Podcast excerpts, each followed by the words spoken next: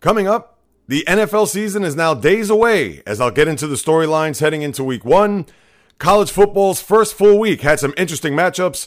Some went down to the wire, some did not. Two major developments regarding young upstarts on both the men's and women's side of the U.S. Open are taking shape as we head into week two of the tournament. The Giants reclaim first place out west, but will they hang on to win the division when it's all said and done? The Expendables, I mean the Lakers, have made another addition to their mercenary list. Plus, an NBA player who went into recent retirement is coming back to give it another shot with the Brooklyn Nets. Lots to sink your teeth into if you're the casual or diehard sports fan, whether you're riding home, commuting on public transportation, running through the neighborhood, or just kicking back. I'll be sure to break it all down for you on this Labor Day Monday. But first, this message. Hey, everybody. Jay Reels here to share a friendly reminder. If this is your first time getting an opportunity to listen to what it is that I have to say about what's going on in the world of sports, welcome aboard. Or if you've been a long-time listener, not only do I welcome you back, but I want to advise you all to please subscribe, rate, and review the J Reels podcast on wherever you listen to podcasts. Of course, this pod is on all platforms on Apple, Google, Spreaker, Stitcher, Spotify, iHeartRadio, Luminary, Castbox, Player FM, even Amazon Music. I not only host this endeavor, but I independently produce, edit, and write what you read and listen to, so your participation is vital to not only support the podcast, but increase the visibility, fuel the growth, and expansion of this platform to those who aren't familiar with it. You could also share the show or a particular episode by posting on social media as well. The purpose of this is quite simple, people to generate interest to those who aren't aware or know of this podcast, especially the former or current athlete, the broadcaster, blogger, sports writer, studio host, etc., as I want them to share their experience on the field, the court, the press box, broadcast booth, or in the studio with me, so then I could flip that to you guys and gals to deliver top notch, fast paced, entertaining, informative, and credible sports talk unlike any other for everyone to listen and enjoy and to keep coming back for more on a week in, week out basis.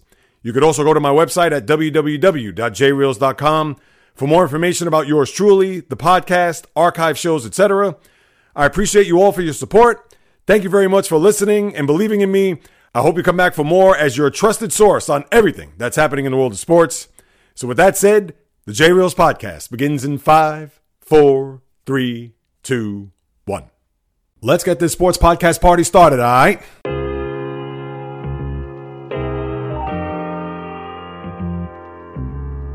The J Reels Podcast. Why don't you wait until July 1st to make an announcement? What a disgrace. He can rack up all these numbers in October, November, and December, but what really counts is let me see this in January. Sports rebel without a pause, delivering fast paced, jam packed sports talk like no other. Listen, I gotta call it as I see it. He is not a good player. I'm sick and tired of having to deal with the disappointment of this franchise. When does it stop? And yes, another winter that I can sleep in peace. Coming correct, direct, and in full effect. Let's get it. This is the J Reels Podcast. Welcome aboard. What is happening, my good people? Greetings. How are you? How's it going? How's everybody doing out there? What is the latest and greatest? Hope everybody's well, feeling fantastic, in excellent spirits. The day has arrived. The first Monday of September could only mean Labor Day, the unofficial ending of summer. So, for those like myself who have their imaginary summer flags at half mast, I salute you. It's a part of life that we all have to face and admit, not wanting to let go of it, but the show must go on. So just be grateful that you live to see and experience another summer and that there is still a couple of weeks left to bask in the warm weather, sunshine, and still rock those short sleeve shirts and shorts before autumn arrives. But in the meantime, what has arrived is the latest edition of fast paced, action packed sports talk full of analysis, opinions, and insight, as this is the J Reels podcast with your host, Jay Reels.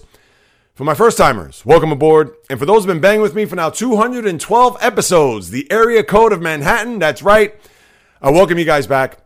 It's a Monday, September the 6th, in the year of our Lord 2021. The J Reels What's the Deal segment. What to expect on this podcast is as follows. One of the top men's players who could have been a threat to upend Novak Djokovic's historic calendar Grand Slam has been sent packing. Yet the storyline has not only been the person who beat him, but another upstart on the women's side is making waves as she defeated two top ranked players, including Naomi Osaka and Angelique Kerber. As the second week of the U.S. Open is about to commence, I'll have the surprising developments that's taking into shape out at Flushing Meadow, Queens later on in the podcast. Also, the Expendables, I mean, the Los Angeles Lakers are at it yet again as they sign another former first team All NBA player to their already loaded and star studded hired guns lineup.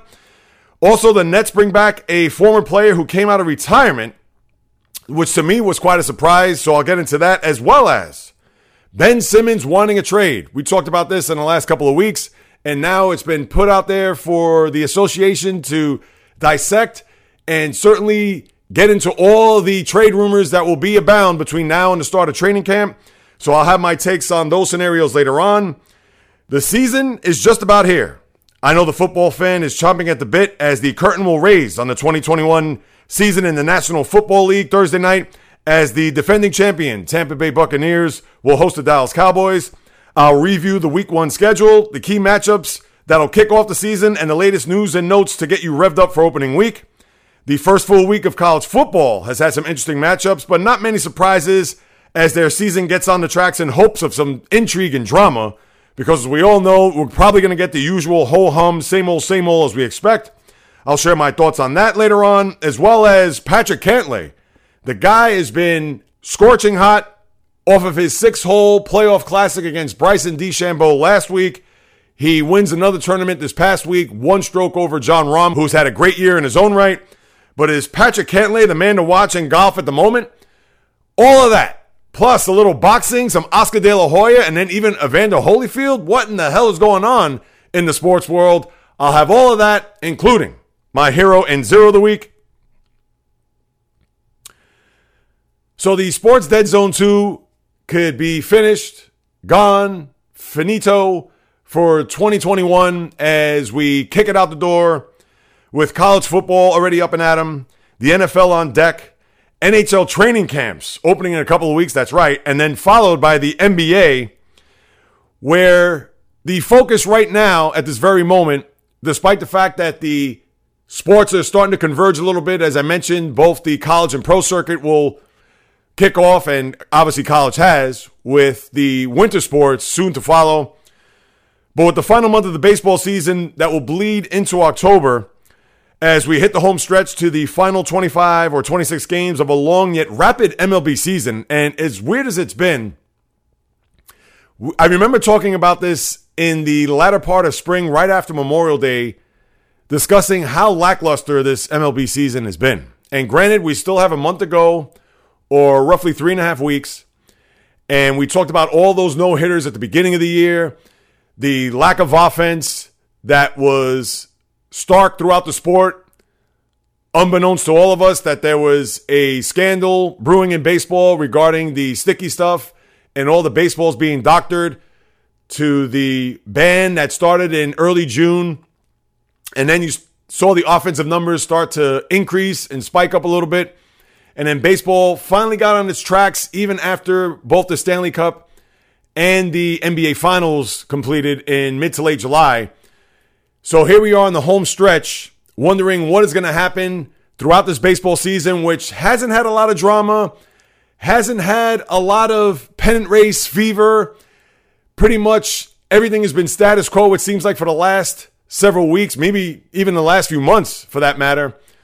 But as we take a look at the MLB landscape, and the first news that will come out of it will be what took place in San Francisco over the weekend between the Giants and Dodgers. Their final matchup here in the regular season. Chances are they may meet in the postseason, which we'll talk about a little bit later on. But the Giants, who have pretty much led throughout the whole summer in the National League West, where the Dodgers came into their building, a flat footed tie for first place, where the Giants won on Friday night to get that one game lead, and then the Dodgers winning Saturday night. So even keel for both of these franchises. We know the Dodgers and what they've done and where they've been here in the last several years, including their World Series title last year.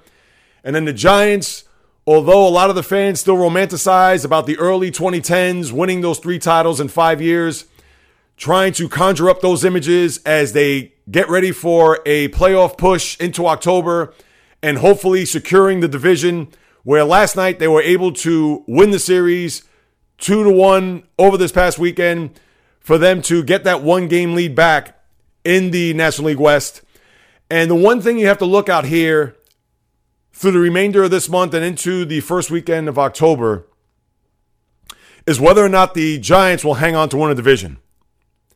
I know that you have the veteran laden team that is at the forefront Buster Posey, Brandon Belt, even a guy like Brandon Crawford. You could throw in Johnny Cueto, a guy who's had postseason experience and has been on, on this team for several years.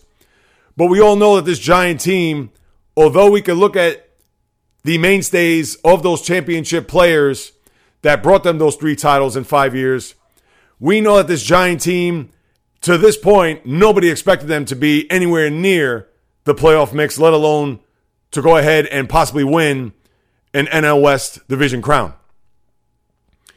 So you got to wonder a little bit about their psyche as they head into this final stretch because granted that they've played great, granted that they've played out in front, granted this was a weekend that they did not fold. As I said, they came in tied for first with LA, and for the last, it seems, six weeks or so, the Dodgers always seem to be two and a half, three games behind, and then they finally crept up and caught them to where even in their own building at Oracle Park, they were able to win a series get themselves a little bit of a breather now that they can exhale and play out the rest of the string.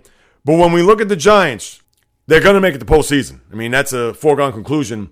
But my question is winning a division, do they need to do that in order to sustain and possibly prolong a long, deep October run?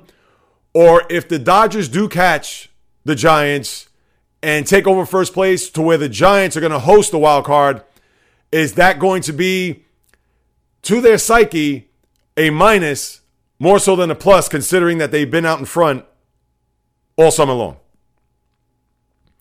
I think with the manager Gabe Kapler, a guy who's been unproven in a big game, and not to say that he's managed on a lot of big games dating back to his stint with the Phillies and then now here with the Giants, but I'm sure as a Giant fan, you have to be shaking in your boots, wondering whether or not Kapler is going to be able to get your team across the finish line to pop champagne sometime at the end of September or maybe even into that first weekend of October to kind of take a big bow to a regular season that has been more than what any fan or even a baseball fan like myself has ever imagined or even expected this team to perform.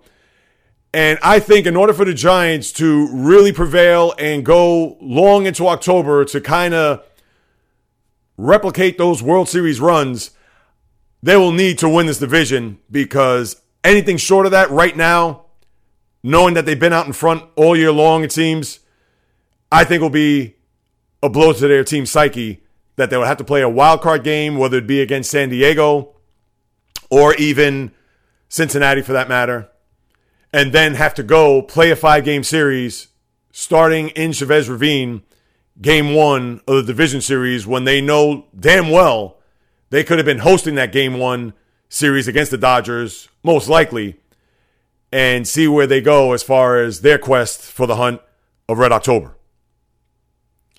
I know you're going to say, Jay Reels, this team has the veterans, not only just the aforementioned three guys that have been on those championship ball clubs, but when you look at a guy like Evan Longoria, as I believe he's back in the lineup now. He was out for a couple of months this season, but knowing that he's been around the block several times, he's been in playoff baseball, October baseball when he was a member of the Rays many years ago. You're going to look at a guy like Kris Bryant, who won a World Series, has already won an MVP in this league, who'll bring his championship medal to a Giant team that knows if they need that extra boost or push, that he has that in his back pocket. You do have to wonder about their starting pitching. To me, that is their big question mark. But on a whole, the Giants would certainly benefit from winning a division. And for everything that I just mentioned, but even more so, just for knowing this long marathon of a 162 game season and for it to fall short, not of their making the playoffs aspirations, but just winning a division because when you're out in front all year long and for you to lose it in the month of September, and we all know anything can happen when it comes to baseball, but for the Giants, and it's not the guarantee that even if they play the Dodgers or even the Padres or the Reds in the first round, that they're going to punch their ticket to the World Series. We all know that that's not going to be the case. And there's never an easy road, even though there may seem to be, depending on who you play. But I would think that the Giants don't want any part of hosting a wild card game and then having to go on the road pretty much the remainder of the playoffs to get themselves back to a World Series for the first time since 2014. That's just my take on it. The Dodgers, doesn't matter. They could host that wild card game. They could be on the road, which is not going to happen because they have a sizable lead as far as them being the number one seed in the NL wild card. But we've seen the Dodgers time after time, and in particular last year, them finally getting over the hump to win a World Series. So you would think that it doesn't matter where they play, whether they have that wild card game at home, whether they go to San Francisco, whether they go to Milwaukee, whether they go to Atlanta, whether they go to the moon, doesn't matter. The Dodgers will be primed and ready to go to repeat as World Series champions. And when we take a look at their schedule down the stretch, both the Giants and Dodgers, the Giants do have a ton of games against the San Diego Padres. And when you look at this coming week, they go on the road to Colorado and Chicago. Colorado plays well at home, so those aren't going to be easy games. The Cubs have actually played well here over the past week, winning six in a row, but they're a dead team walking. Then they come home to play Atlanta for a series before going to San Diego and then closing out at Colorado again and then home to Arizona and San Diego. So a not so easy schedule. San Diego's playing for their playoff lives. Colorado, as I mentioned, play well at home. Just look at what they did with the Braves. They did split four games, but they put a wrinkle in the Braves playoff push to win a division over the course of the past four days. So those aren't going to be gimmies if you're a Giant fan. And then even though they go to Arizona and they play Arizona twice during the stretch, but uh, I'm sorry, they play them once. I got them mixed up with Atlanta. But you know that the Giants are really going to have to work for it and earn it, knowing that the Dodgers are not on the schedule the remainder of the way. And as far as the Dodgers go, they have four in St. Louis, followed by San Diego, Arizona at home before they go to Cincinnati, Colorado, and Arizona, and then wrap up with San Diego and Milwaukee at home. So they also have a very tricky, intriguing schedule where it's not all cupcakes. It's not all going to be a cakewalk. We understand the division is still competitive with Colorado. The games in their building at Coors Field aren't going to be easy. Arizona, we know that they've been long gone out of the playoff race, but they can be pretty pesky, and you know they're going to try to do whatever it takes to play spoiler down the stretch. Of course, Milwaukee goes to LA to close out the season, followed by San Diego. Where will they be during that last week of the season as far as their playoff hopes are concerned? And it probably could come down to that final weekend where San Francisco will be hosting San Diego and the Dodgers will host Milwaukee as to whom will win the National League West and will the Giants end up raising the division crown above their heads or the division flag, whatever you want to call it, and hope that they will be able to not only take a breather, won't play in a wild card, will host in the division series, and more most likely will have the best record in the league and therefore be the home field representative pretty much throughout as long as they're alive in the postseason. So to me, that is going to be the major one to watch in that regard because as we've talked about it for weeks on end, the division races are pretty much a wrap. There isn't really anything to discuss. I know the NL East before everybody gets crazy, and you know I'm going to get to that in a minute. But when you look at the AL and NL Central, to me, that's been a wrap for weeks as the White Sox and Brewers will pretty much have it all wrapped up. You would think probably somewhere in the next couple of weeks, you would think maybe the week of September 20th. So, two weeks from now, they'll probably start their coronation to win a division, both on the south side of Chicago and, of course, in Milwaukee for the Brewers. When you look at the AL East, the Rays have a sizable lead over the Yankees. You would think that they would pretty much slide into a division title somewhere at some place in the middle of the month or maybe in the latter part of the month, excuse me. The Astros, five game lead, although four and a half in the standings. And although they had a, I'm not going to say a lost weekend in San Diego, but you would think they're going to be in control to win a division and set their sights on in October, which they're, I'm sure, chomping at the bit and hoping to get back to a World Series the way they were two years ago. And last year just fell one game short after being down 0 3 to Tampa in the American League Championship Series. And then the NL East, which we knew was going to be an interesting week based on the Braves having to go on the road to LA for three games in which they got swept, and then the aforementioned Rockies, who play well in their building, to where they split those four games. So both the Phillies and the Mets have crept back in to the playoff mix to where the Phillies had won six in a row going into the weekend in Miami against the Marlins, but they had to salvage their series yesterday with a game one in extra innings thanks to Odubel Herrera and his heroics in the 10th inning. So if it wasn't for that, the Phillies could have been swept out of Miami after that six game winning streak. And then the Mets, who had a topsy turvy, interesting week on its own when it comes to last week, if you heard the podcast, the whole thumbs down issue with Javier Baez and Francisco Lindor with the fans. I talked about that. So if you want to get my take, all you got to do is go back in the archives just a week ago to listen to that. But the fallout from that, the come from behind victory where they were down four in the ninth to where they came back, where Javier Baez was a key component in the middle of that rally, and his heroics going around the bases to win a game after a bobble out in left field by Jorge Alfaro, who is a catcher by trade. And with the Mets riding high on a seven game winning streak of their own and almost throwing it away on two occasions over the weekend, whether it was Friday night with a 2 0 lead in the ninth and then they gave it back only to score four in extra innings to win 6 2. On Saturday, had a 9 0 lead, mind you, in a day night doubleheader, so it was a seven inning game. And only the Mets could blow a 9 0 lead in a seven inning game to where Turner Stevenson hit a game tying two run homer in the bottom of the seventh, only for Francisco Lindor to hit a two run homer in the top of the ninth. So the Mets were to prevail at that point. So now they have a seven game winning streak. They're riding high. The Braves are losing in Colorado. The Phillies are also stubbing their toe in Miami. And then what happens in the second game? All right, they were due to lose. They lose four to three, but no Francisco Lindor, no Javier Baez in the lineup. And it makes you think, what the hell's going on here? What, these guys needed the blow? You couldn't play one of the two, if not both? These are games that the Mets need. And understandably so, they're not going to win every game from here on out. But you're riding high.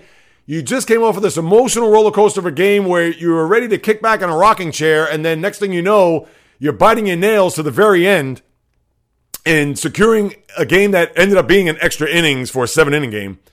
And then you're going to rest your middle infield to the tune to where you lose 4 3, that if you had those guys on the lineup, they could have made a difference. And I can't kill as much as I could get on Luis Rojas, but again, this is all a collaborative effort with the front office and the manager feeling that it was best to rest these guys after what they went through and what they've gone through. And I'm paraphrasing in what Rojas said in the postgame. Come on, these guys are built to play 162 games. I don't want to hear what the iPad had to say or what the numbers came up with or the matchups with the starting pitcher and the nightcap. I don't want to hear that. You got to win games. You need to have your best players in the lineup at all times. So they lose that game. And then yesterday, even with the night off, Baez with a 4 for 4, home runs, RBIs about, they win 13 6. Kevin Pillar, grand slam later on the game. And the Mets start a new winning streak, even though the Phillies and the Braves won their respective games yesterday. But the Mets gained four games in a week. They're now three and a half back of the Braves in the division. I know four in the wild card, but I'm not going to think about the wild card. You got to set your sights on the division because the Mets still have three games with the Phillies next weekend, not this upcoming weekend, the following. And then they have the Braves, the final three games in Atlanta to close out the season, which I don't know if it's going to come down to that, people. I said that this team was long gone, that the season was over even as early as last week. And yes, as a fan, am I going to be at the edge of my seat? Am I going to be watching intently? Am I going to be rooting hard? Of course. But as I've said over the last couple of days, whether on social media or to family and friends, I've seen this movie plenty times before. And all you got to do is go back into the Met history books, whether it's 1998, I'm just talking about maybe in the last 25 years. 98, losing five straight to end the season, not making it to the wild card losing in 2001, right after 9 11, where they inched back to, I believe, two and a half games. And then that Sunday game where Brian Jordan just killed the Mets, had a 5 1 lead in the ninth, and then it happened a week later in Atlanta. Oh, please. All these nightmares from implosion after implosion for the regular season. And I hate to say it, as the cynical Met fan in me, I'm bracing for the worst. They have to. And yes, it's great to see the Mets get themselves back into it. I know they're only a game over 500, and Atlanta's come back to the pack, and the Phillies are kind of floundering here despite their winning streak. But this coming week is going to be a telltale sign because as we look at the opponents, the Mets, they have a game in Washington for their closeout wraparound series, which started on Friday. So I believe their game is at 1 o'clock in the nation's capital. They go to Miami for three, and you would think Miami's going to be trying to exact a little revenge here based on what happened at Citi Field last week. And we know Miami, they're always feisty against the Mets, despite what they did at Citi Field a week ago. And then they have the Yankees coming into Citi Field this weekend, which will commemorate Saturday night, September 20th, the 20th anniversary of, of obviously what took place, one of the, if not the most devastating incidents from the World Trade Center to the Pentagon to what happened in Pennsylvania here this country ever experienced. So you're going to have that in the middle of that series to where Atlanta, after their road trip, and their schedule gets a little bumpy later on, but this week, they're going to host the Nationals and also the Marlins. So you would think that they'll be on the mend this coming week to get themselves right, to get themselves back in the win column. So the Mets are going to have to do damage from today through Thursday. They're going to have to win at least three out of four. They can't split these four games. They're going to have to push pedal to the metal because with the Yankees coming in this weekend, and the Yankees have now hit the skids, if you could believe that. But you can certainly can't trust the Mets 100%. So these four games upcoming are enormous for the Amazons. The Phillies, they're in Milwaukee for three, and then they're home to Colorado for four.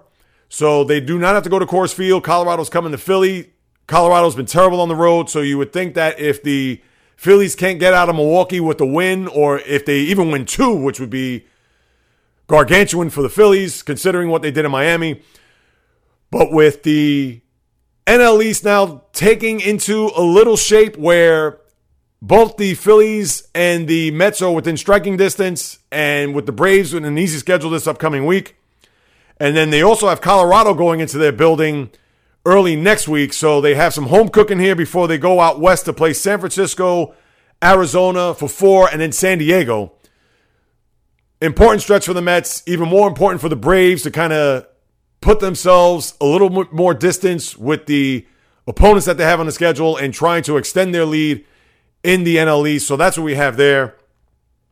And let me switch to the Yankees real quick because when I was on the pod last week, they did lose the back two to the A's there in that four game set after winning 13 straight games. And you thought that this is where the Yankees are going to take off. Now, the big question was do you trust this core in October, which obviously we'll wait until then.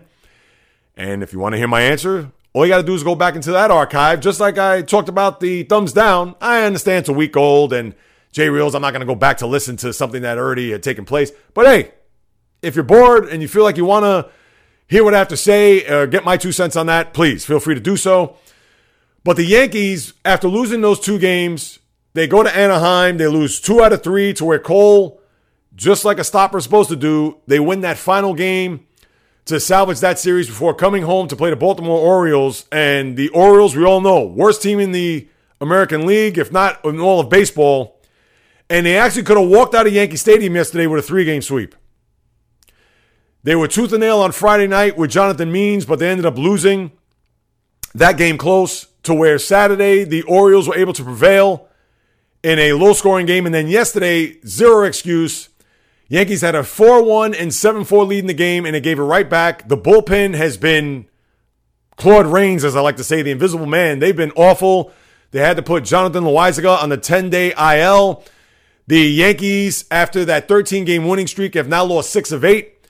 And even with all that and still in great shape in the wild card, they have Toronto coming in for a big series, and the Blue Jays have played well over the course of the last couple of weeks as they try to make their final push on life support for their own playoff aspirations. So you got to see what the Yankees, how their resiliency, how they're going to respond here over the next three days, because after that, the schedule does lighten up. All right, they have the Mets this coming weekend, which you never know. The Mets won two out of three at Yankee Stadium, but that was before they got on this big run, as I mentioned last week, where the Yankees were 42 and 41 after that July 4th Sunday night game, and then they took off from there.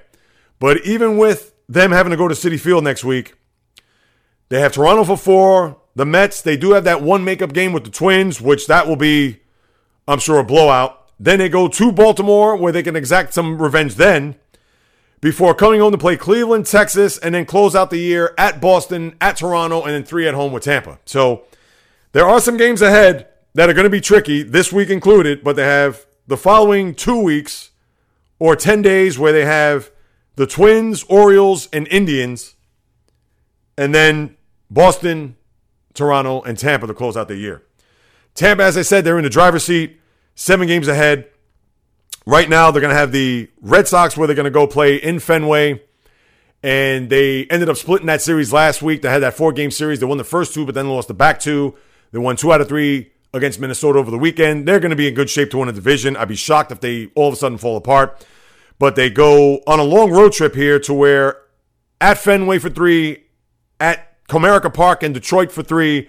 They go north of the border to the Rogers Center to play Toronto before coming home to play Detroit for four, Toronto and Miami for three, and then they wrap up at Houston at the Yankees. So that could be very interesting as those are two teams that they may actually face in the postseason if all goes to chalk. And then the Red Sox, with those games that they had against Tampa last week and hoping to get closer, not only just in the wild card, you can forget about the division because they had the Yankees that they're looking up at.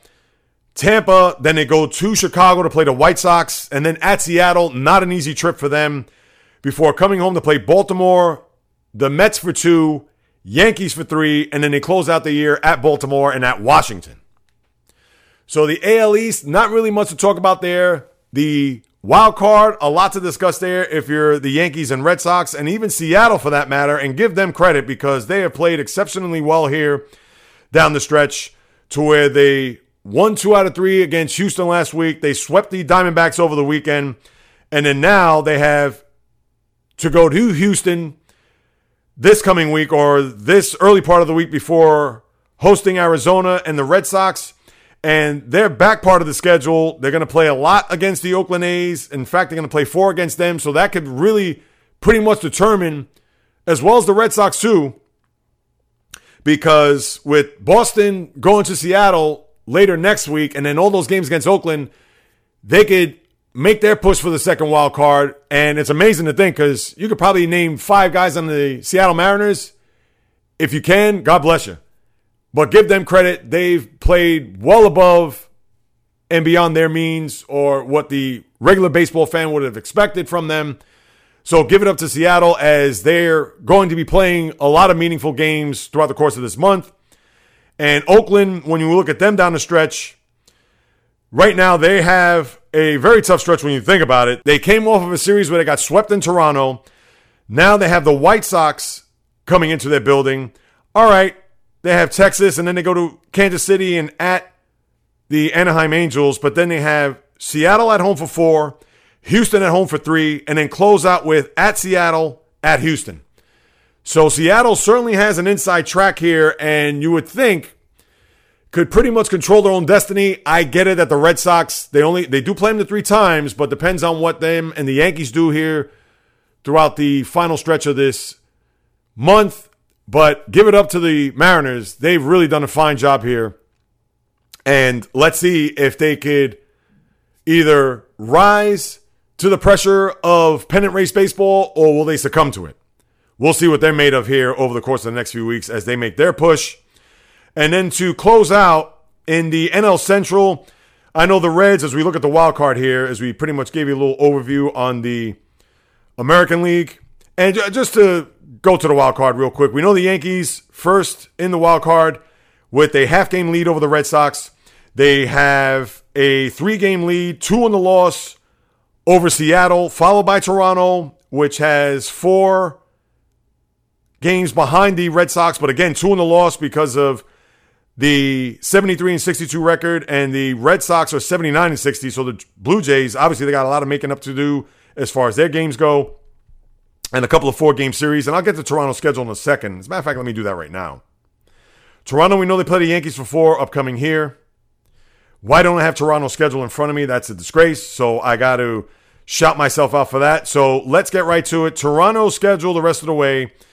We know, as I mentioned, a one o'clock game at the stadium for Labor Day to start us off.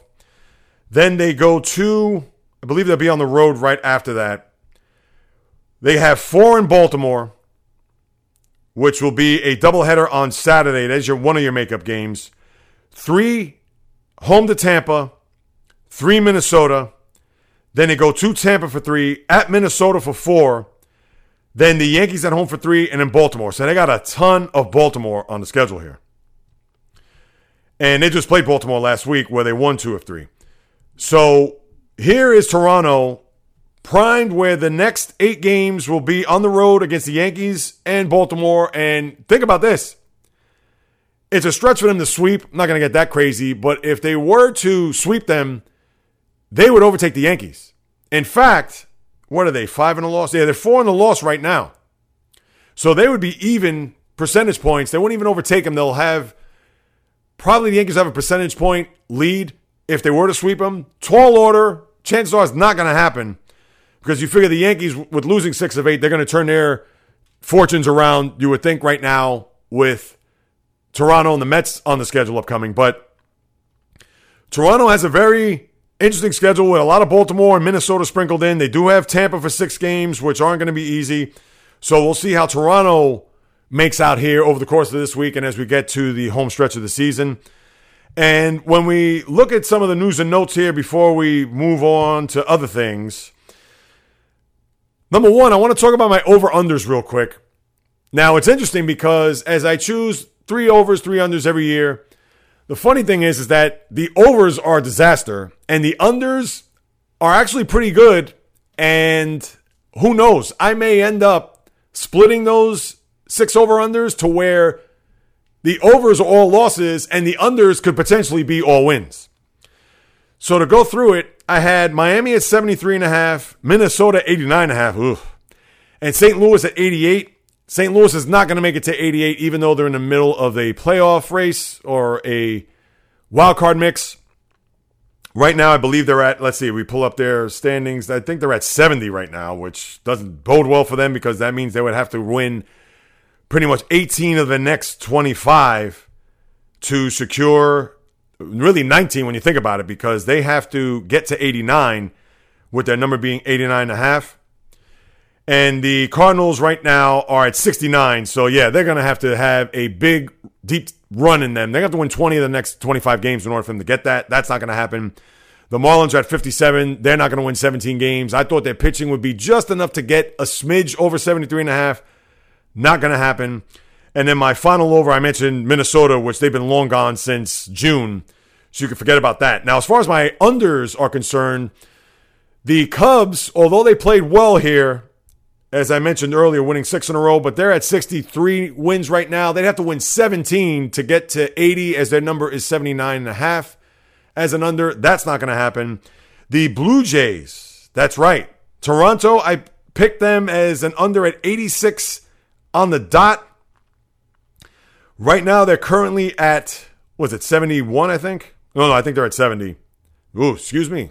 Should have known that. I said that a little while ago, J Reels. 73 is their win total, but with a ton of games against Baltimore, I get it, and a ton of games against Minnesota, they do have the Yankees for seven. They do have Toronto for six. So that's 13 games right there. That could be the difference on whether they play well against those teams because you figure they're going to beat up on Baltimore and Minnesota. So what they do in those 13 games against the Rays and the Yankees will pretty much determine on what this over under number will be. So they have to get under 86. So they can't fall at 86. They got to be at 85. So I think right now they're probably going to surpass that, but we'll see what they do against the aforementioned teams there in the AL East. And then the one that I threw caution into the wind, but I just thought there was such a trendy pick. And for them to all put it together in one year, and granted they had their moments this year, but the Padres at 92 and their number at the current moment, and even though they have the one game or half game lead in the wild card as the second wild card team in the National League by the slimmest of margins over the Reds, but they currently stand at 73 wins. They are not going to run the table here to get to 93, and I'll be victorious there. So, with the Cubs as an under, that's a loss. Padres, I'm good. Toronto is the big one that we'll keep an eye on down the stretch as far as the over unders are concerned. And yes, I did mention the Cardinals and the Reds. You have to throw them in the mix. Obviously, the Reds, who had the first place, or I should say the second wild card spot in the National League, right now they are just a half game behind, one in the loss, where the Phillies two and a half, Cardinals three back, but four in the loss. And when we look at those teams down the stretch, Cardinals, they have four with the Dodgers at home upcoming, not easy. Then they do have the Reds that'll come into their building, big stretch for them. Followed by three at New York against the Mets, San Diego, four Milwaukee, at the Cubs, Milwaukee, and the Cubs at home. Not an easy schedule for the Cardinals, so they are not going to make it in an over. And then the Reds have three in Chicago, Three in St. Louis, as we talked about over the weekend, at Pittsburgh. So I have a 10 game or 9 game road trip upcoming, followed by the Dodgers, Pirates, and Nationals all at home, with the Nationals being a four game series. And they close out their season at the White Sox and at the Pirates. So there's some tricky games in the middle, but you would think Cincinnati will prevail as far as having a lead over the Cardinals. But remember, the Padres in the mix. And we know about the Padres schedule. We talked about that for weeks on end, where although they won two out of three against Houston, but they have two against Anaheim at home, followed by games at the Dodgers, four in San Francisco, three at St. Louis, which are pivotal there, then home to San Francisco and Atlanta before closing at LA against the Dodgers and San Francisco. That's going to be a tough stretch. So we'll see how it all shakes out, people. The pennant races are in full effect. Maybe not the high tension and the drama that we're hoping for, but we'll see. Some teams may come back to the pack, some may not, some may break away. You know, I'll have it all covered here in the weeks to come as we get to the final month and close out a regular season in the Major League Baseball.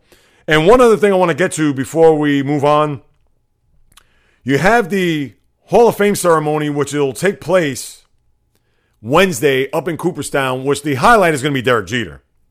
Now, no offense to Larry Walker, or off the top of my head, I don't even know who else is going to be inducted and enshrined in Cooperstown, but we know Derek Jeter, sixth all time in hits, five time World Series champion, former AL Rookie of the Year, the whole shebang. We know the back of Derek Jeter's baseball player resume. And of course, he's working on his profile for an executive as we speak with the Miami Marlins. But the funny thing is, is that even to this moment, he is still working on his induction speech. Where, listen, not that I'll ever speak for and should never speak for any other human on this planet, let alone a Hall of Famer like Derek Jeter, but I can pretty much tell you how his Hall of Fame speech is going to go. We know he's going to thank his parents for his upbringing, his sister, of course, and how that was an enormous part of his life, just being able to build goals and to have that structure at home to have the tenacity, to have the will, everything that Derek Jeter pretty much embodies, not only as he was on the field, but even off the field. He's going to attribute that to his loving family. Obviously, the Yankees, how he always wanted to be a Yankee. I'm sure he's going to thank Gene Michael, who is the architect of those early Yankee teams dating back to Bernie Williams when he was drafted, leading up to Derek Jeter, Mariano, Jorge Posada, Andy Pettitte, the whole nine. Of course, Mr. Steinbrenner, Mr. T, as he calls, Joe Torre. Uh, go on down the list. Some of his teammates. Yeah, I'm sure he'll throw in Posada as that's his best bud. I bet he'll name maybe a couple other teammates, if that. The core four, Mariano being in the Hall of Fame last year and his induction or two years ago. And then I'm sure he's going to not only thank his wife, his daughters, which came pretty much after his playing days, but also how he played, how he personified being a Yankee. To thank God that he was a Yankee, that he was it was an honor for him to wear the uniform. And then sayonara, he'll get on his jet and fly back to Miami to try to construct his team for 2022 and beyond. And that's pretty much going to be it. You know, Jeter's not a man of many words, and if he is, he's not going to expound on himself. He, he's not that type of guy. He's always been a team guy, never been a me guy. And you can see that's pretty much going to be his Hall of Fame speech, at least in my estimation. So, all right, so let's move on. Before I get to the college football, I'm going to get to the NFL only because week one will arrive here on Thursday night. We know the opening night, Tampa Bay will raise their second banner and seventh overall for one Thomas Edward Brady as the Dallas Cowboys come to town. I have not watched any of the hard knocks. I did say I was going to pick it up and do some homework based on watching the first one. I have not tuned in. People, all I'm going to say is when the NFL season starts, and not necessarily just the opening Thursday night game, but to me, six days from now, 1 p.m., that's the NFL season. I'll be primed, ready to go focused, zeroed in on everything that's happening throughout the course of the league from that point on because you could throw all the hard knock shows. It could be on the Steelers. And yeah, maybe I probably would have tuned in a little bit more, but at the end of the day, it's who cares? We understand it's entertainment. We understand there's going to be some storylines. We get it, but get me to week one. I want to enjoy the summer. Football is the furthest thing from my mind once they crown a champion. All right, the draft I get into, of course, I have to for those few days in late April. But I don't want to hear about training camp. I don't want to hear about preseason games. Yes, I want to hear who got cut. Other than that, get me to week one and that's it. That is my sole focus when it comes to the NFL offseason. Get me to week one and away we go. So now that that's put out to the side, the big news and notes from this past week obviously, the situation in New England where Bill Belichick has chosen Mac Jones to be the starter. He figures the hell with it. Let's get right to it. Let's start this new regime with the new quarterback after the stopgap year of Cam Newton. And I know there was a lot of controversy surrounding Newton where he had the three practices last week to where missing those practices led to the possible, the potential of him being cut. Obviously, Belichick did not admit that in the post game. He said the rumors or the alleged reports of Cam Newton not being vaccinated, that wasn't the sole influence or any influence for that matter of Cam Newton not being a Patriot for 2021. And we've seen that not only throughout the NFL, but even throughout sports. Urban Meyers being investigated for some of his comments about some of the reasons why he cut players, where factoring in that players that have been vaccinated have more of a shot of making the team than unvaccinated players where I don't know what that investigation is going to lead to. Is it going to lead to penalties, fines, etc. But yes, it does sound messed up, but that's the world we live in right now. And especially when you look at what's going on in the sport where we've had a lot of COVID cases recently in the NFL. Obviously, with the Cowboys, as we saw here down the stretch, Cole Beasley early on, and some of the Buffalo Bills leading up into this week, although they've been cleared, but still. And with the NHL adopting some new protocols as training camp is just a couple of weeks away. You would think the NBA is going to follow suit as well for players that, and I understand the NHL and NBA is a little bit different because you have a few games in the week. If you have a guy that's going to be out for 10 days, all right, so be it. Although the owners and the front office won't like that, but they can live with a player being out for a few days. In the NFL, if you have an unvaccinated player and he has to get tested daily, and the morning of, or let's say after the flight to whatever city that they're going to be playing in the next day, he comes up with a positive test, and God forbid he's your quarterback, you're toast. And not only that, he's going to miss the following week's game if that's going to be the case. So I get the rules. They can't be bent. These leagues are going to have to look out for their players. And that's all there is to it. I get if you're a fan, you can look at that and be upset or whatever to me, the argument isn't about whether a player should be vaccinated or not. It's the protocols that are in place to protect that vaccinated player. And not only that, but even more so the unvaccinated player to protect them as much as possible. But they can only do but so much to avoid contact with the outside world.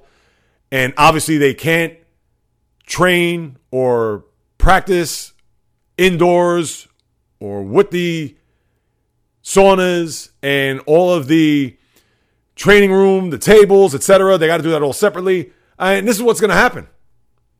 Last year was different because there was not a vaccination that was to be found. And then now, as we're nine months deep into this, and with cases rising, and it doesn't matter vaccinated or unvaccinated, and that's another argument for another time, which obviously I'm not going to get into. But the point of the matter is, is that this situation with Cam and with maybe any other player that's going to be unvaccinated, they run the risk to jeopardize their team's fortunes. And we all know it begins and ends with the quarterback. But if you're a defensive lineman or a pass rusher or a left tackle or a game breaking wide receiver, if they come down with this sucker, and they're not vaccinated, the potential of not only losing one or two games on the schedule is enormous. Unlike an NBA, an NHL, or even an MLB season for that matter. So, all those things have to be taken into account here if you're the NFL, and it's one that's going to obviously be a spotlight on for the remainder of the year. Not only just in the NFL, of course, the other sports you have to look at, but because there's only 17 games and each week is precious, and God forbid you have one of those key players out for two games, and those two games could mean you making the postseason or not. So that's a deal that we'll have to monitor from here on out when it comes to players contracting COVID, who's been vaccinated, unvaccinated, etc. So unfortunately, we're going to have to delve into that if and when that time comes. As far as the week one slate, you have a lot of interesting games. And I know that a lot of people are going to look at in week one the marquee matchups, besides the Thursday night game, of course. You're going to look at the one o'clock window and you're going to see Pittsburgh at Buffalo. That is going to be not a hornet's nest. That is going to be buzzards, hornets, sharks, piranhas, you name it. Because the Bills Mafia, who, although showed up in the postseason there a little bit with a smattering of fans, but now they're going to sit or even stand shoulder to shoulder, 80,000 people up at Orchard Park where the Steelers are going to come in, hostile environment. That's going to be a game. If the Steelers happen to win that game, that is going to be enormous. And I'll get to the lay of the land as far as the season goes in a minute. But that is the highlight one o'clock game. I know Arizona and Tennessee, NFC, AFC matchup, which on paper looks pretty good. Obviously, not as sexy as maybe Pittsburgh, Buffalo, or some of the four o'clock games like Cleveland, Kansas City, or Green Bay New Orleans, which that game is being played in Jacksonville due to the after effects of Hurricane Ida blowing through New Louisiana area and the Superdome, although it's structurally sound, but they're still coming out of the carnage of that. And with the game being displaced, not only for this game, but I believe there's another home game in week four off the top of my head where that may be also played in Jacksonville. But luckily for the Saints, I believe they only have two home games in the first six weeks of the season. So maybe after that, they'll be able to host at home, and which will be a big welcome for that city, knowing how much they love that team. That is a football town by far. So the matchup between the Packers and Saints will be outdoors, and with a new era being ushered in by Jameis Winston, we'll see how the Saints do. Your Sunday night game is the Bears at the Rams. Rams with a lot of high hopes this year with the new quarterback and Matthew Stafford. Your Monday night game is Baltimore at Las Vegas, as Vegas will have fans in the building for the first time, as well as LA SoFi Stadium. So you're going to see those areas that hadn't had one fan in the building you're finally going to get to see a game with fans filling up all the seats in Inglewood, California, and in the desert out in Nevada. But you also have Seattle and Indianapolis. That's a maybe not a sexy game, but an intriguing game when you look at. Let's see what the defense of the Washington football team will do against the LA Chargers and the young quarterback there and Justin Herbert. Miami at New England. Let's see the Tua year two of the, I want to say experiment. I'm not going to go as far as that, but the Tua regime with Brian Flores. Let's see how they do in a big test with New England and everything that they have going up. And you have the former Alabama quarterbacks going up against one another with Mac Jones and Tua Tagovailoa. Jacksonville at Houston. Trevor Lawrence and his debut. who knows what's going to happen with Houston? Right now, it's been mum where Deshaun Watson, although he has made the roster, but is he going to start? We know he's being paid a ton. We know about everything that happened this offseason, not to rehash all that, but is that going to be a game time decision? Will we find out in the days leading up to the game whether or not he's going to start in this game? We don't know how many reps he's gotten throughout this postseason. I haven't paid attention, as you know, to the preseason games. I don't even think he's played. So there's going to be a mystery, big giant question mark as to what happens there. And then you have your other games, whether it's the Jets at Carolina. That's also fascinating because you have the number two overall pick, Zach Wilson, against the former number three overall pick of 2018 and a one, Sam Darnold, going up against his old team. So we'll see how that shakes down. One o'clock down in the Carolinas. You have San Francisco, Detroit, Minnesota, Cincinnati, Philadelphia, and Atlanta. So you do have a lot of good games here in this opening week. And we will certainly dissect, maybe not every game. I want to highlight the big games because if not, I'm going to have a three hour podcast. Yes, if there's something that's crazy that goes on in the game where we least expect it, let's say in the Minnesota Cincinnati game, obviously we'll touch on the marquee games, but this time next week, we'll go full bore as to what took place in week one as we get the NFL schedule off and running. And as far as my NFL preview goes, that will come to you Thursday. So stand by, people. I will have my full NFL preview, break down all the divisions, storylines heading into the season. Yeah, I pretty much gave you a little taste week one with the rookie quarterbacks. Obviously, with Tampa going for a defense of their title, the Rams and their quarterback. I'll have that all covered. My surprise teams, disappointments, over under numbers, playoffs, my Super Bowl winner, and I'll give you a little tidbit right now. I'm going to reveal my knockout pool pick right this second. And we went through all the games. A lot of tough games. You know, I'm not going to pick the obvious when it comes to the knockout pool. And for those who aren't familiar with a knockout pool, you just pick one team to win, but you can only pick them once throughout the course of the year. So, yes, would it be easy for me to pick, let's say, and it's weird because you have a lot of these games aren't shoo-ins. But let's just say, okay, I'm going to throw out Kansas City. They're at home. It's against Cleveland. Tough opponent. We know about the playoff game last year. Came down to the wire. The big pass play.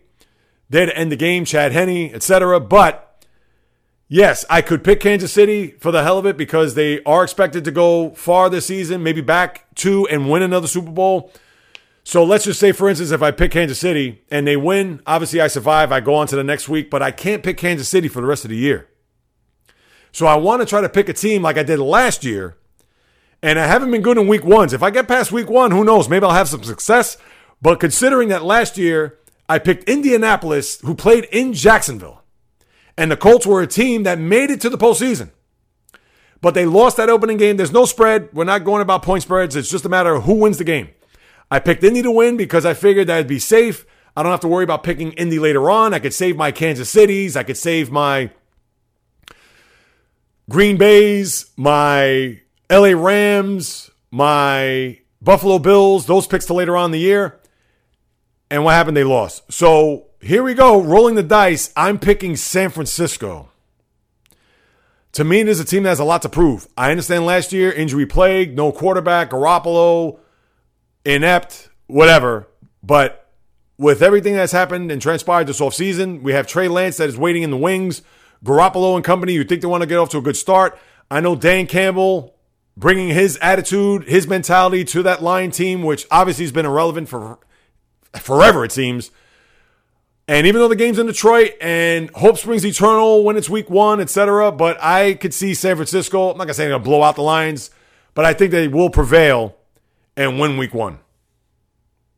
So obviously, if San Francisco wins, I can't pick them throughout, which would be fine because then I can concentrate on the next team the next week. But let's get by week one because historically, I've been notorious. I picked the Saints two years in a row and they lost in week one last year, Indianapolis. So we'll see what happens. So that is my NFL. Let me see other news and notes. Yeah, you had a couple things go on. I know the Steelers traded for a cornerback, which their secondary's been, uh, what could you say? Joe Haden, God bless him, but he's become a relic at this point. Although he still plays, he's still effective. I don't want to knock him like that, but Haden's not going to be anywhere near the corner that he was five, six, seven years ago. But they traded for Ahkello Witherspoon, the former Niner who was on Seattle. And then Malcolm Butler is on the retired list. I know there's been a lot of reports about him being or going off into retirement for whatever the reason. So that was one thing that came a little bit as a surprise as we head into week one. But unfortunately, the NFL in another bad week lost a couple of former players, actually a few, starting off with Keith McCants, the former linebacker of the Tampa Bay Buccaneers, was a fourth overall pick in 1990, never really panned out to be that all pro, Pro Bowl type of player but died of a suspected overdose in Tampa, 53 years old. I mean, geez, just very sad. I mean, all these stories are sad. It doesn't matter in which way, shape, or form you go. But between that and then David Patten, the Patriot wide receiver, most known for the Patriots, who's with the Giants. He's been on a bunch of other teams, but more known for his days with the Pats. Had a touchdown in that first Super Bowl with Tom Brady against the Rams back in Super Bowl 36. He died in an apparent motorcycle crash, I believe in Tennessee, 47 years of age. He was a God fearing Christian. Nothing but glowing things that were said throughout the course of the league. Obviously, the Patriots and what Bill Belichick and what he meant to their organization, and just nothing but great things to say about the man. Unfortunately, he passed away, and then another, which I'll get to later on. But man, uh, taking a lot of hits here in the sports world, like we did in 2020 with former players, icons, legends, whomever it may be, passing well before their time. And those are two, which a third I'll get to later on. Now, as far as the college football goes, very crazy weekend from a matchup standpoint. You had a lot of great opening week matchups, and that's what college football needs because, as we all know, heading into the NFL season, it's going to be all about the, the National Football League, and college is going to take a back seat. And did they get themselves off to a good start this week, even with the matchups? Ohio State at Minnesota, Bama playing against Miami down in Atlanta. I think it was uh, some Chick fil A Bowl or whatever it was. You had the Penn State and Wisconsin matching up for old time's sake, as they normally do there in the Big Ten. Georgia, Clemson, Notre Dame, and Florida State there last night. And yeah, you had some intrigue, but it was pretty much what you expected. I know the two surprises of the weekend were Florida State. They were down 38 20, and Notre Dame couldn't put the final nail in the coffin. They had the Seminoles come roaring back to tie the game and then to kick the field goal in overtime to win. Mind you, this was the first game since the death of legendary coach Bobby Bowden. You also had a sighting where McKenzie Milton, the UCF transfer, who, if you remember, broke his leg in just gruesome fashion a few years ago when he was a member of Central Florida. Well, he actually made an appearance in this game, led to a touchdown drive uh, because the starting quarterback did not play well in the game. And although his heroics weren't enough, but they did give Notre Dame a shot or a fight to the bitter end. But Notre Dame was ranked ninth in the country. They prevailed and got out of Tallahassee with a victory. The Clemson and Georgia game showed how stout the Georgia defense is, but I need to see that against Alabama. And we know Georgia is always there at the end. And when we talked about this last week, if Clemson were to lose because they play in such a soft conference, you would think that they should run the table here. Now, of course, no Trevor Lawrence. The sophomore quarterback, the Uiagalelei, who only threw for 170 something yards in the game because of how great the defense was for Georgia. They had seven sacks in the game, pressured all day. They had a pick six, which was the determining factor in a 10 3 low scoring affair for the Bulldogs. But to me, it's twofold. A, with Clemson, they could run the table, and even though with a loss to Georgia, could still find themselves in the college football playoff mix because even with Georgia winning this game, and it's going to be leaps and bounds but because of the conference that they play in, and they could lose to a Florida, they could lose to any one of those teams in their conference. And then let's just say, for argument's sake, if they lose a game and then play in the SEC championship to Alabama and lose that game, they'll have two losses on their docket to where Clemson will have one. Now, will that be enough? You would think it still may be enough because of that one loss being to Georgia, that Georgia will be in the mix for the top four for college football playoff, but stranger things have happened. That's something that we won't keep an eye on right away. But as we move on into this college football season, something to really pay attention to because that could be some controversy whether or not Clemson is the last team standing with one loss. And then, even though if Georgia suffers a loss before they play Alabama, which we would think right now, for a championship in the SEC, them having those two losses, will that be enough for them to get into the Final Four? And big time apology on my part. I know I mentioned the normal Final Four. I didn't come out with a champion last week in my college football preview because to me it was a foregone conclusion. Bama's going to win this thing.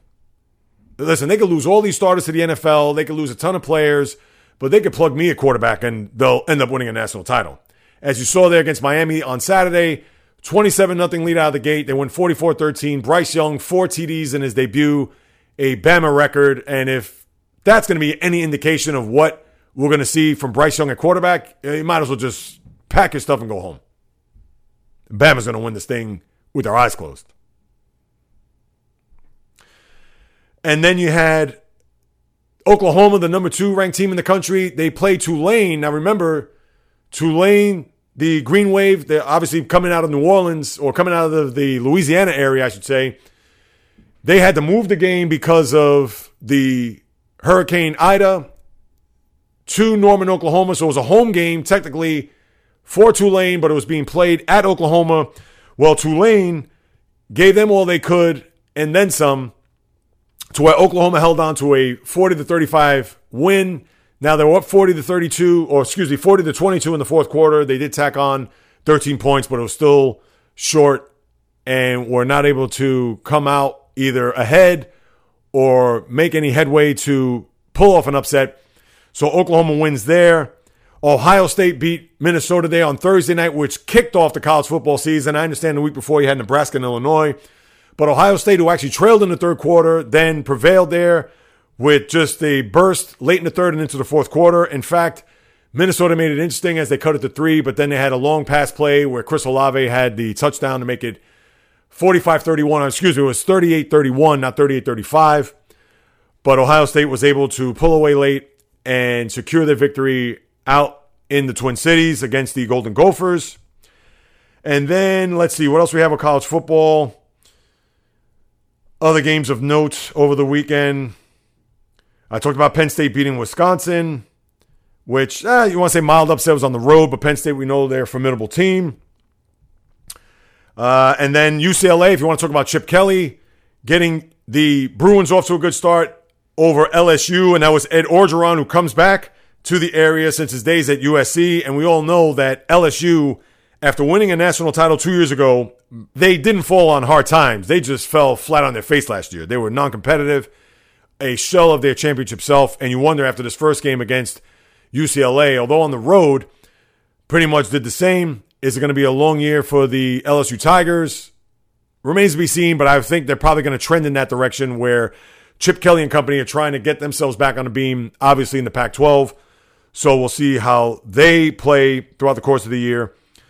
And those are pretty much your top games for week one. Week two, your slate is highlighted by Oregon at Ohio State. So that should be a very interesting matchup where we all know about Oregon, high flying, and how they've been historically to go to Columbus to go up against the Buckeyes. That is your early game. Your late game is Washington, who lost to Montana. That's right, Montana.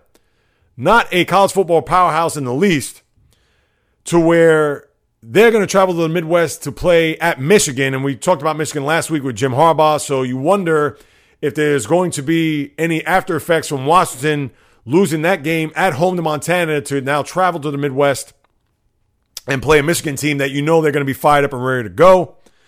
And then you have Iowa and Iowa State, the in state rivals. They're going to go at it. 18th ranked Buckeyes going up against Iowa State or Hawkeyes. I said Buckeyes. Excuse me. It's the Hawkeyes. The Buckeyes we know are are Ohio State. So my apologies there.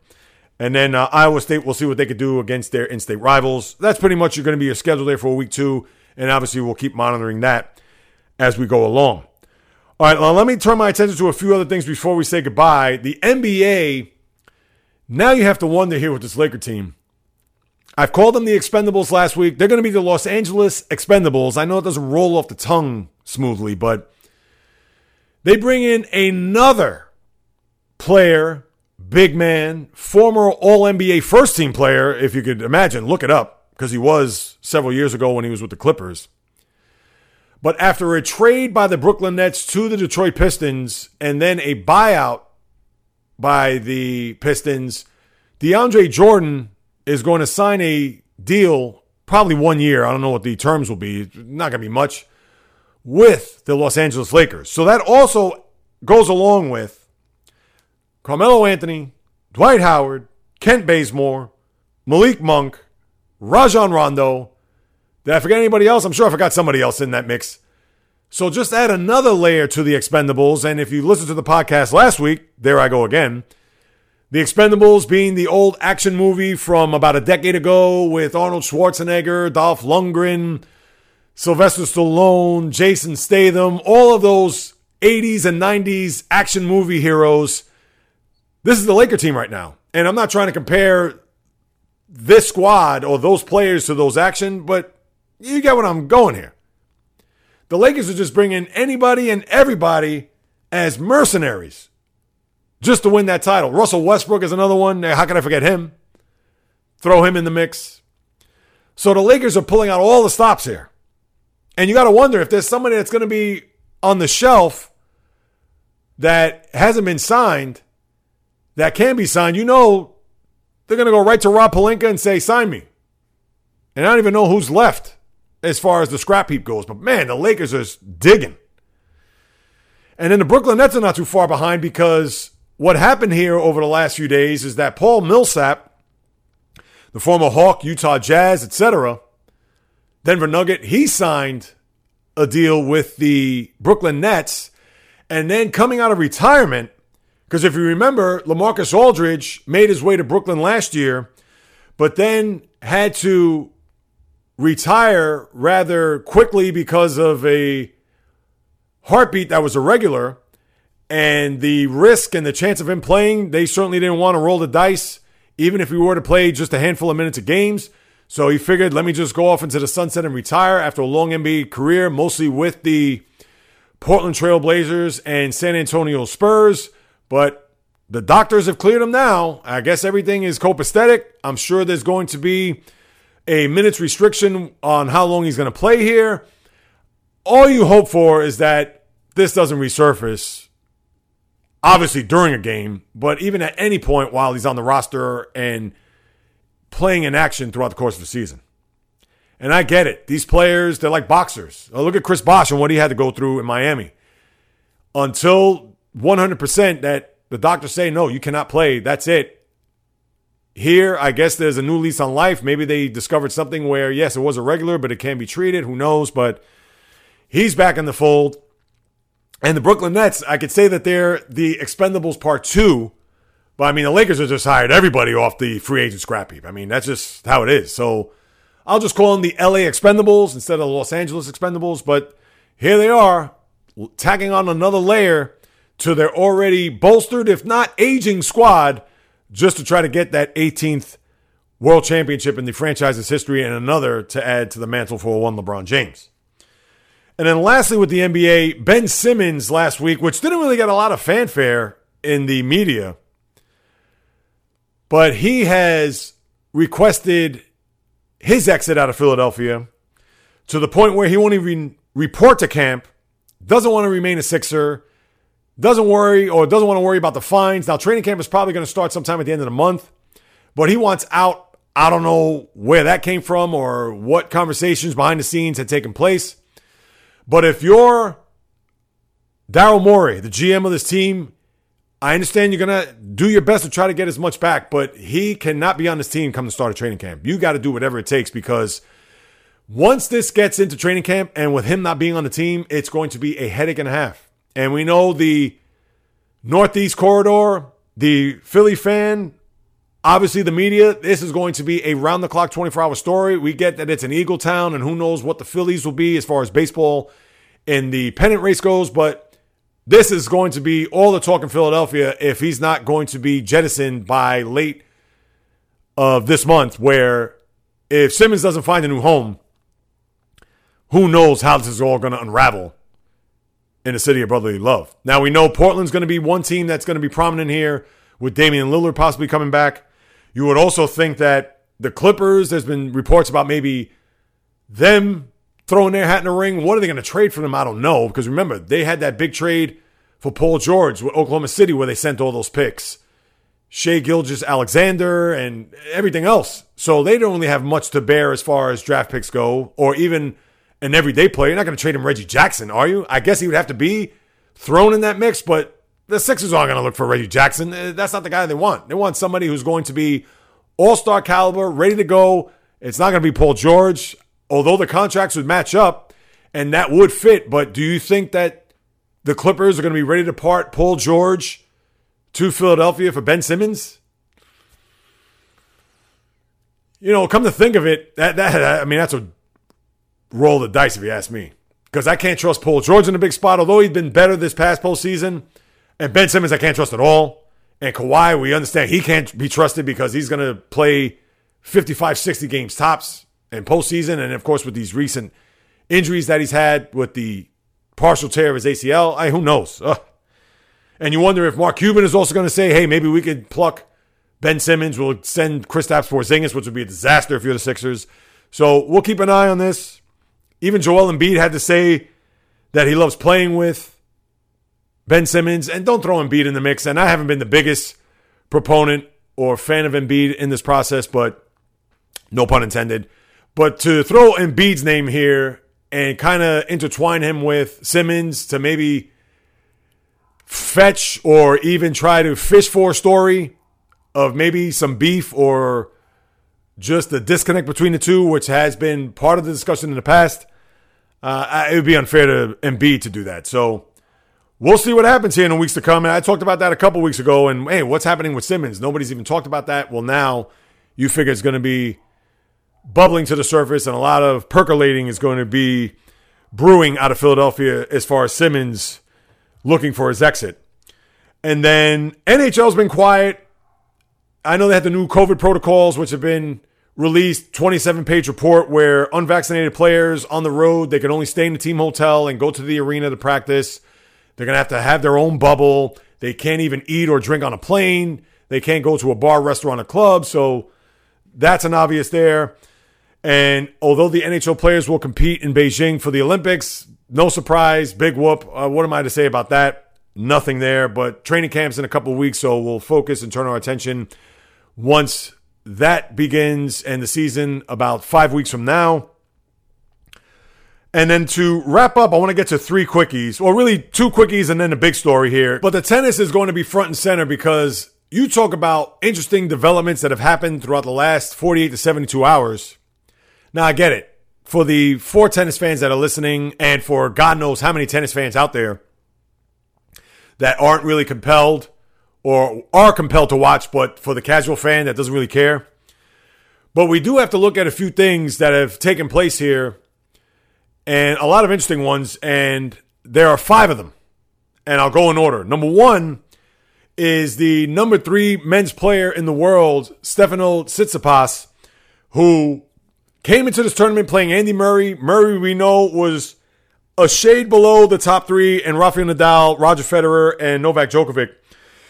But he was pretty much tied in with those guys. Not as good as the three, but when we looked at this era of the late 20 aughts and into the 2010s and teens, he was a guy that was obviously ranked in the top four to go along with the aforementioned three.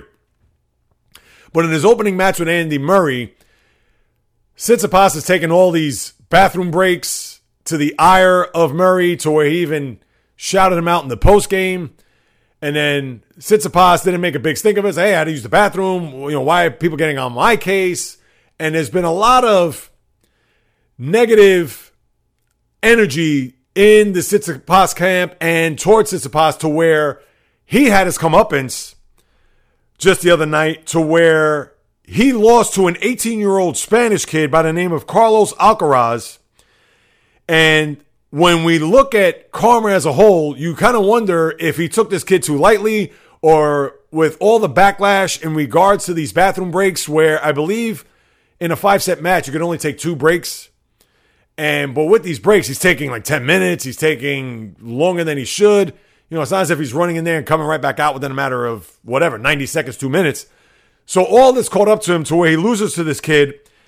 And that's the second highlight here that I want to get to because with Tsitsipas losing, and then not only that, but you lose a key component and a major player to try to upset the apple cart for the quest of Novak Djokovic's calendar grand slam. And not only that, but what I haven't really mentioned here in the past couple of weeks, to win his 21st Grand Slam men's major tournament, which will be number one all time and will surpass both Roger Federer and Rafael Nadal, who are both tied at 20. So losing Tsitsipas here is gigantic because although he wasn't on that side of the draw with Djokovic, but you're not going to see him in a final. Now you may see the other big tennis player who's number two in the world and won Daniel Medvedev, and he's still going on strong.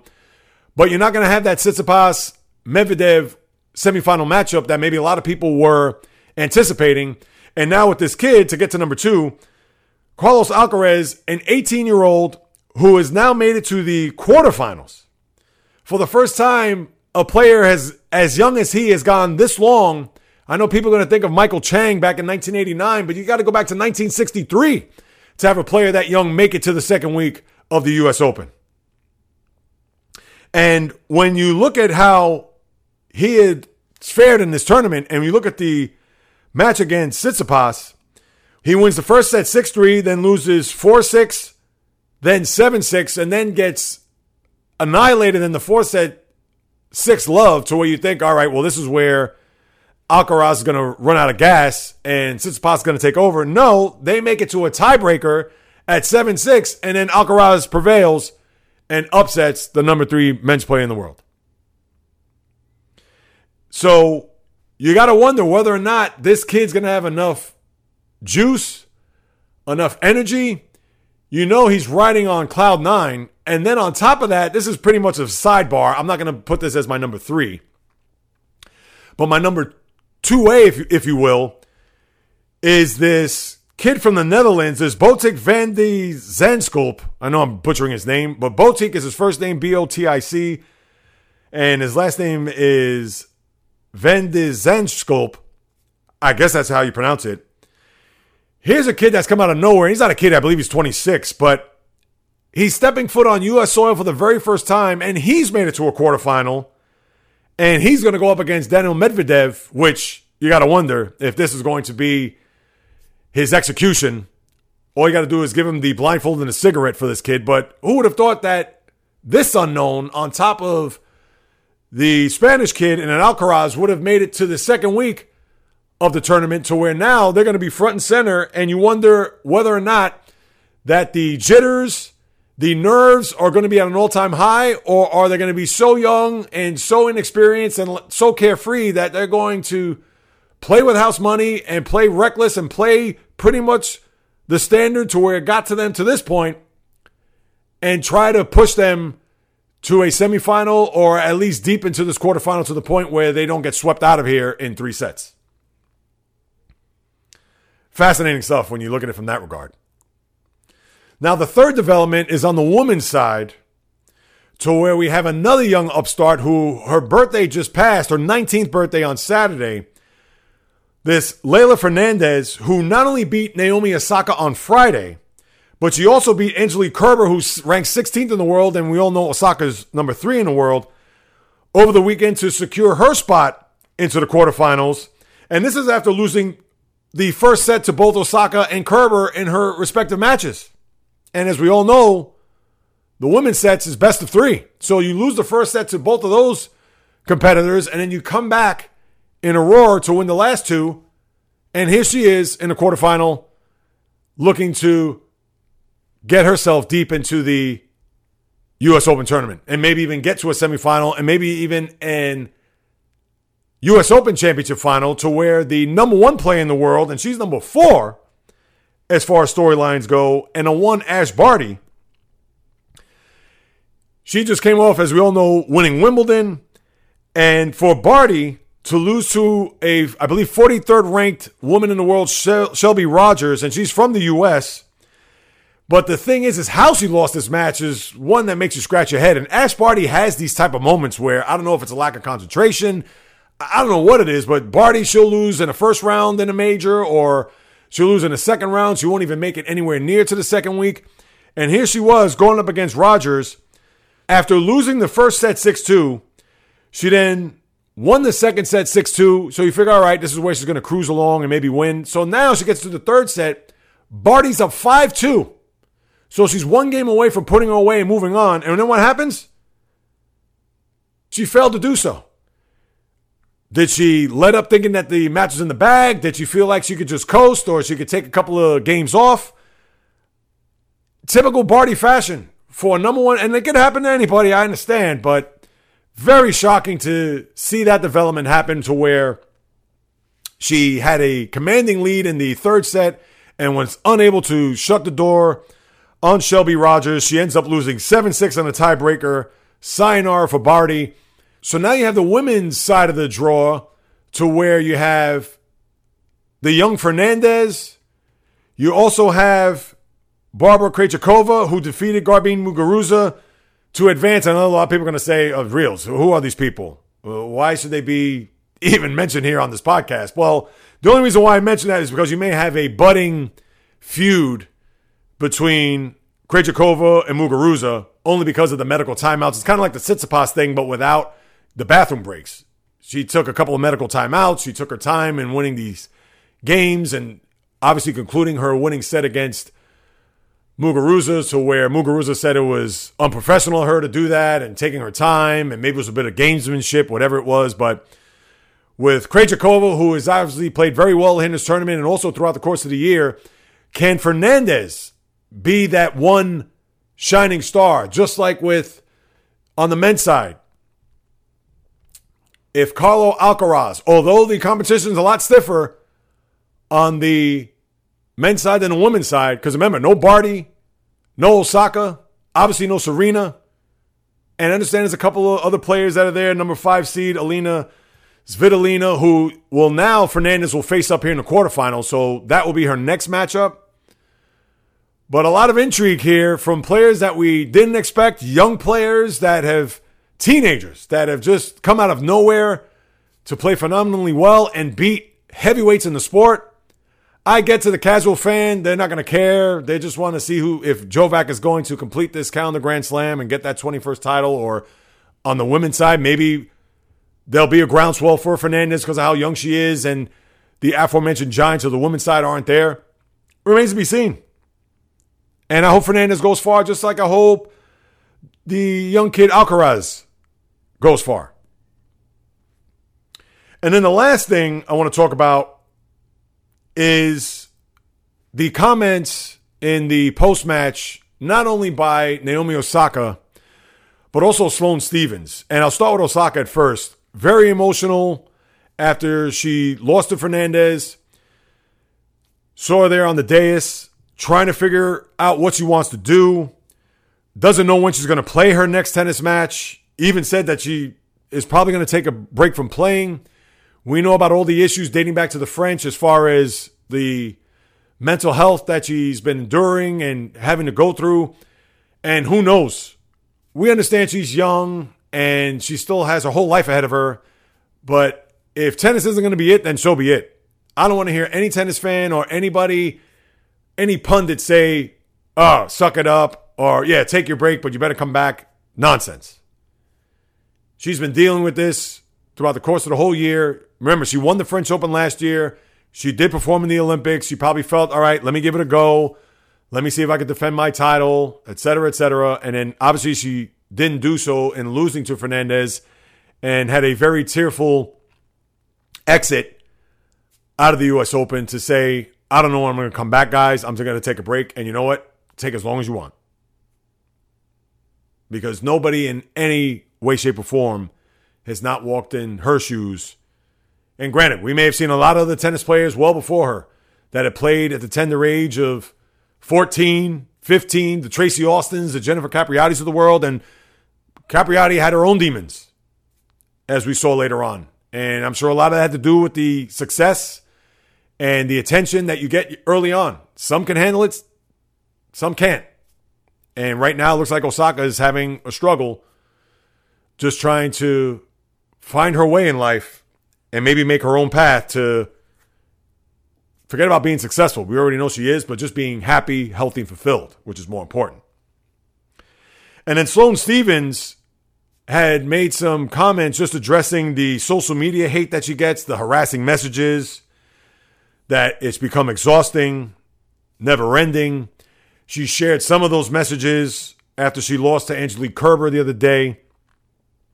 And we know a lot of them are trolls. You could say, ah, don't worry about them, don't read them, deflect them, whatever, but come on, they're going to take a toll.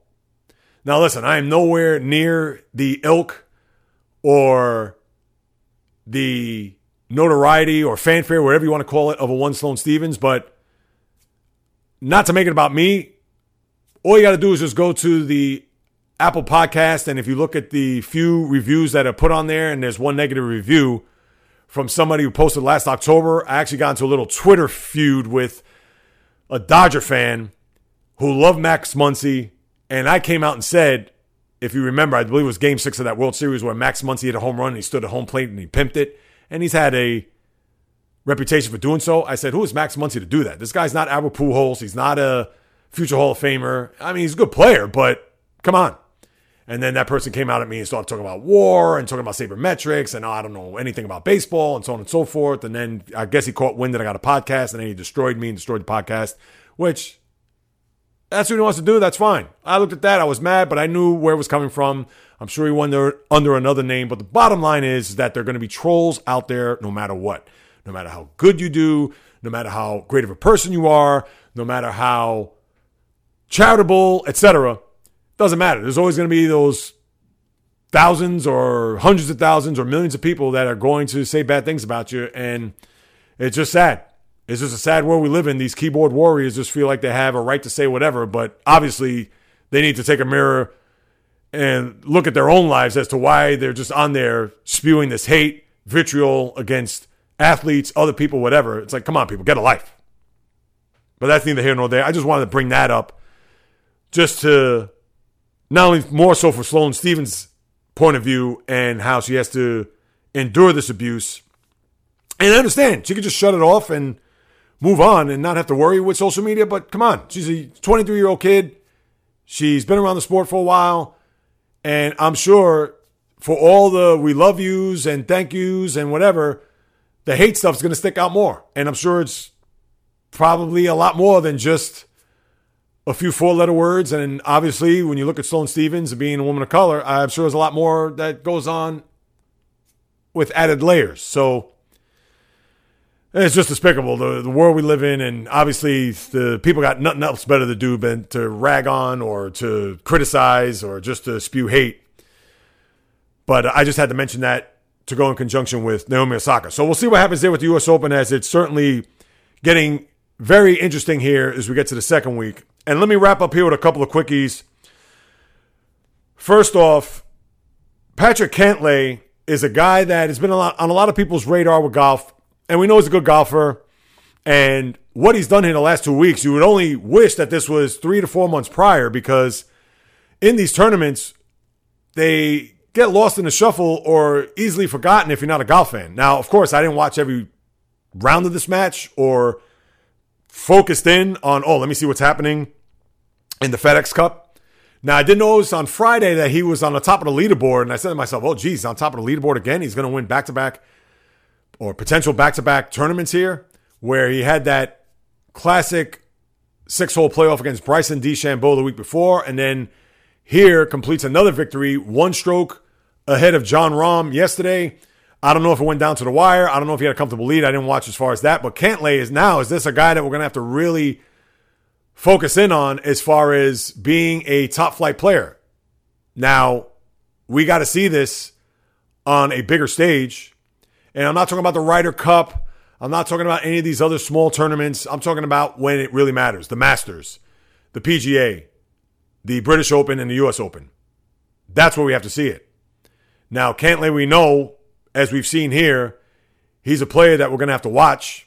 He's a player that's gotten a very good reputation and has won tournaments in the past. And obviously, he's won back to back here, which boosts his approval rating amongst his brethren and amongst the golf viewer or the casual golf fan like myself to take notice. But again, we're not going to get too serious about this guy until we see this on a major course. So Cantlay, props, kudos, no doubt. And I'm not going to diminish anything what you've done in the last two weeks, but you're going to be measured by majors. And that's all that anybody is going to want to pay attention to, at least for me. Because you can win 15 tournaments throughout the year and may even be golf of the year. And I'm not saying that he's going to be golf of the year. I'm just put throwing that out as an example. But let's just say if he ended up winning seven or eight golf tournaments and is ranked X amount in the world, but then when you look at oh how many majors he's won, you're like oh he hasn't won a major yet. And I don't even think I have to go back and look. But off the top of my head, I don't think he has won a major as of yet. But we all know that's the barometer when it comes to success when you're playing golf is to go ahead and see what you've done in those big tournaments and how you performed in those four majors that I mentioned. And as of right now, the highest that he's finished in any of the major tournaments was two years ago at the PGA, where he was tied for third. So again, I'm not trying to throw cold water on what he's done. You got to give him props, but at the same time, again, we got to see this when it really, really matters.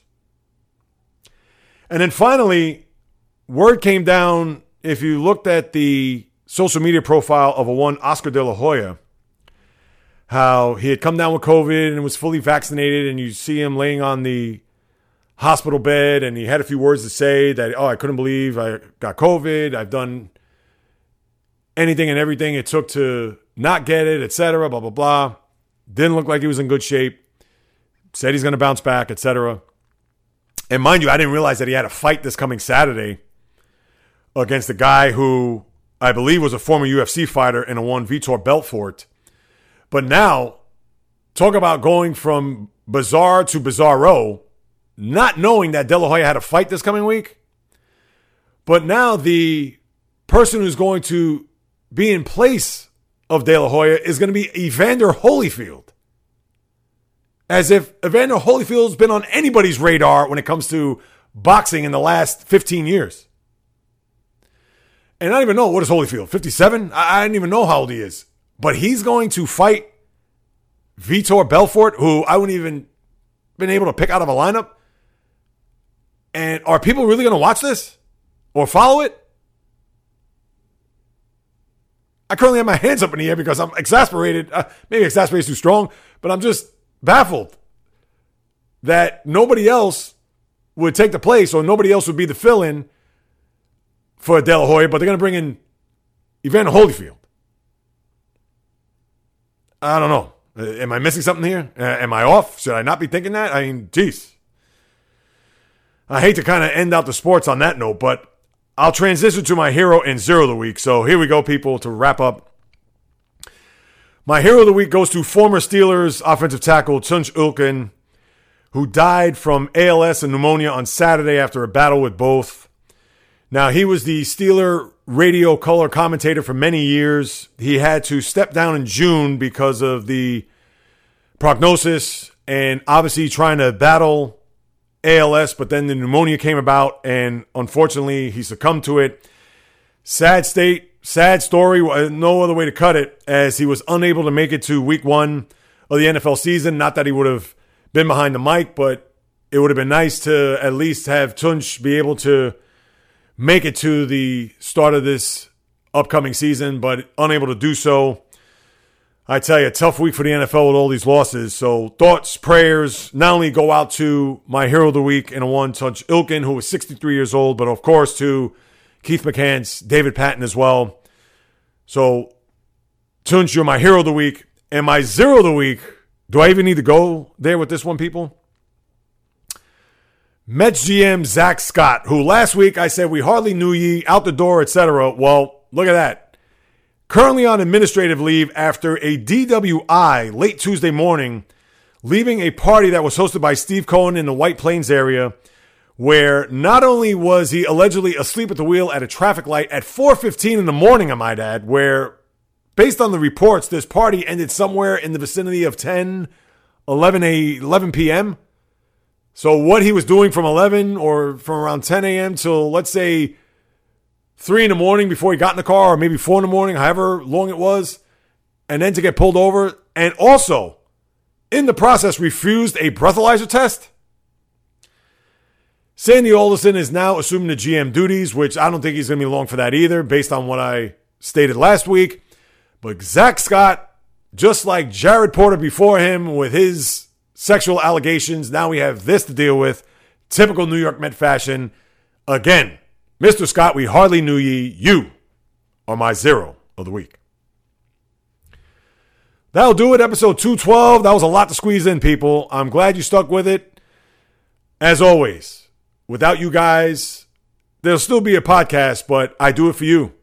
I thank you. I do not take your participation in downloading, streaming, following this podcast for granted. I appreciate each and every one of you for taking the time out of your busy schedule to listen to what it is that I have to say about what goes on in the world of sports. And if you haven't done so, one more time, real brief, please subscribe, rate, review this podcast on wherever you get your podcasts. Throw me a few stars, throw me a nice review. Again, I want to keep pushing help the expansion and the growth of this podcast by doing that. That's going to help leaps and bounds to get the word out. Also, share it on social media, screenshot it with me. I'll pass it along, etc.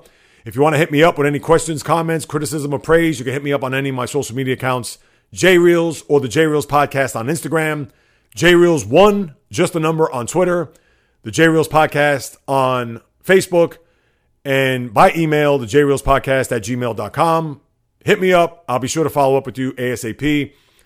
And then lastly, to contribute to this endeavor, please go to www.patreon.com slash the JReels podcast. That's P as in Paul, A T as in Tom, R E O N as in Nancy, slash the podcast. What that will do, whatever you want to put forth, will continue to upkeep of the website. Everything that goes into this production, the equipment, you name it, because whether you do or do not know, and before I even get to that, whatever you want to contribute, I would sincerely and gratefully appreciate it because, as I said a second ago, and I'll say right now, whether you do or do not know, this is in my DNA, people. I've been talking sports, it seems like since birth. And I love to get into every little nook and cranny, analysis, opinions, thoughts, hot takes on everything that goes on in the world of the diamond, the ice, the gridiron, the hardwood, the golf course, racetrack, tennis court, octagon, ringside, you name it. From my lips to your ears, from my heart to your soul, from where I am to wherever you are, the J Reels podcast always comes correct, direct, and in full effect. And don't forget, Thursday, NFL preview, I'd say around noon to get you ready for the NFL season. Opening night, Dallas and Tampa. Week one, again, as we talked about before, but the whole season, predictions, surprise, disappointments, Super Bowl, playoff, you name it, I'll have it all. Over unders, I got you covered. The South Bronx the South to South Central the South Pacific and all points beyond. Peace, love, and God bless everybody. And until next time on the J Reels podcast, on the flip, baby.